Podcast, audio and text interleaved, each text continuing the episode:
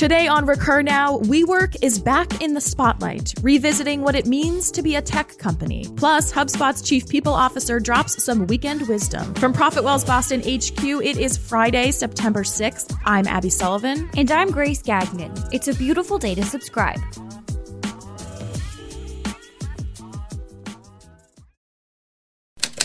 Up first, your recurring revenue headlines with Grace. A roundup on all the new reveals here at Profitwell, a tweet by Hiten Shah that leaves us wanting more, and missed inbound 2019? No worries, we'll recap. We're breaking down today's top subscription news.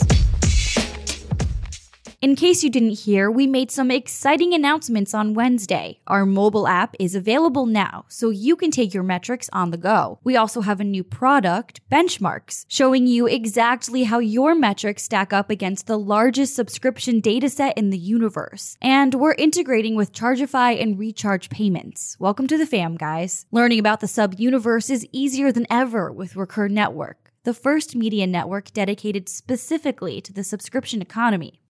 We're not the only ones working on something exciting, so it seems. We spotted a tweet by Hiten Shah, founder of Product Habits, that reads I'm working on a product that I really want to see exist. Something I need for my own businesses that we're building internally because what's out there just isn't quite right. It's taking a lot of self control for me to show, not tell. Nothing to show yet, more coming soon. I'm on the edge of my seat. And I'm dealing with some inbound FOMO over here. Attendees got to hear from some big names on Thursday, including 13 going on 30 actress Jennifer Garner, John Foraker, CEO of Once Upon a Farm, legendary journalist Katie Couric, and comedians Chelsea Handler and Jaboukie Young White. I'm so wishing I could be there to hashtag grow better too. And now back to Abby to go deep on what it means to be a tech company.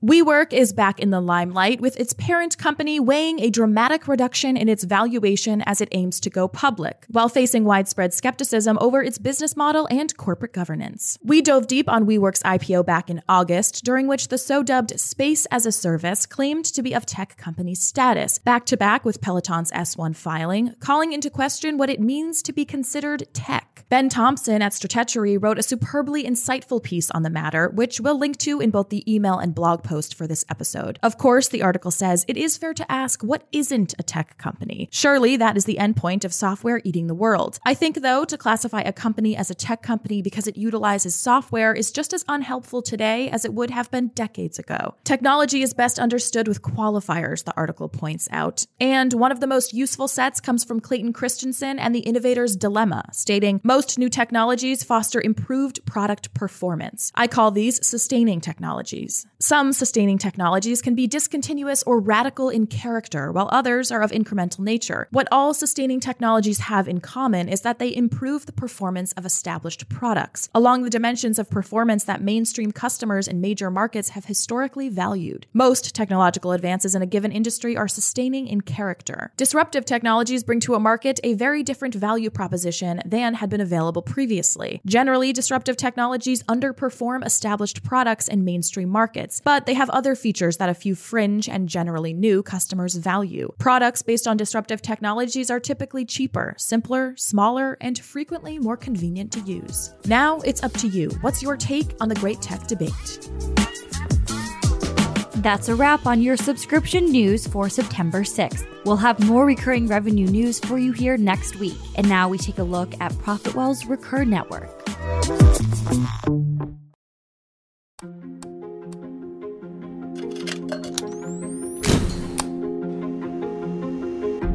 Truth is a tricky subject for people. We tend to think that truth is obvious, but in reality, truth is finicky, truth is rarely black and white. In a world of increasing noise, truth just takes volumes of effort to uncover. And at Profitwell, we think it's time to take truth to the next level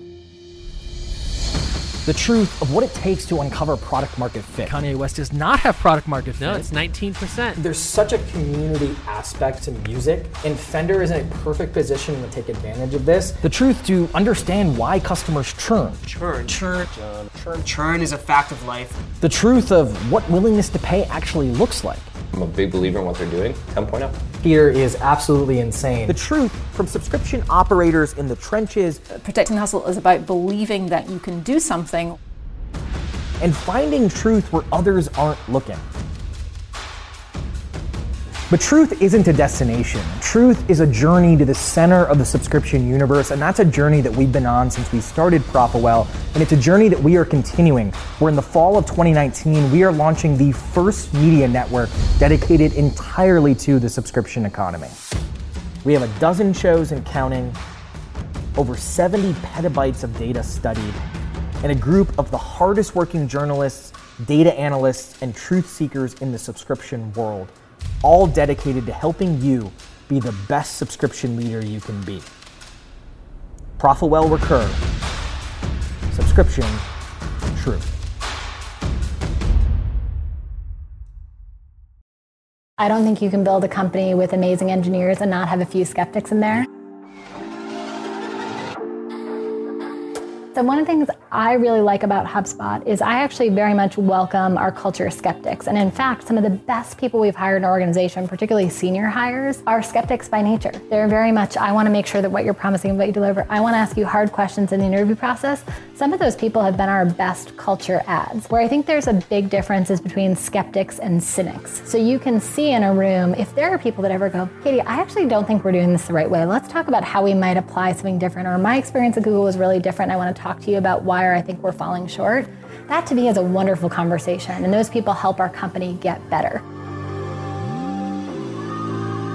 And by the way, if we're going to achieve our goals on diversity and inclusion, we have to be open to people who think differently, who have different perspectives. However, there's a huge difference between someone who says, I'm not so sure, and someone who says, I'm sure and I'm not into this. And so, one of the things I always advise founders to do is make sure you're really clear about ways that skeptics can engage in your culture, and also really clear that people who are cynical, some people just need a little adjustment, right? Some people just need a, hey, Patrick, you've been with the company a while. Let's just talk about how we reframe your attitude and get you pumped about the future because we're really excited about your future here. If that doesn't work, I think it's time sometimes for people like that to go because if you don't believe the best days of the company are ahead of you, the chances that you're going to be an amazing leader and building great things that your customers love are pretty small. There are some wonderful people at HubSpot right now who after we IPO'd said explicitly, it's really it's harder to get things done around here than it used to be. I think that frustration is not just fair, but thank you for giving that feedback. And so there are times when those people, you could see their body language for two or three months was a little like, where do I fit? How do I reinvent myself as a leader? How do I think about what I want vis a vis HubSpot's goals? That to me, we owe them feedback and support to get through that challenging time. I view that as fundamentally different than people who have spent three years of their career or tenure as cynics.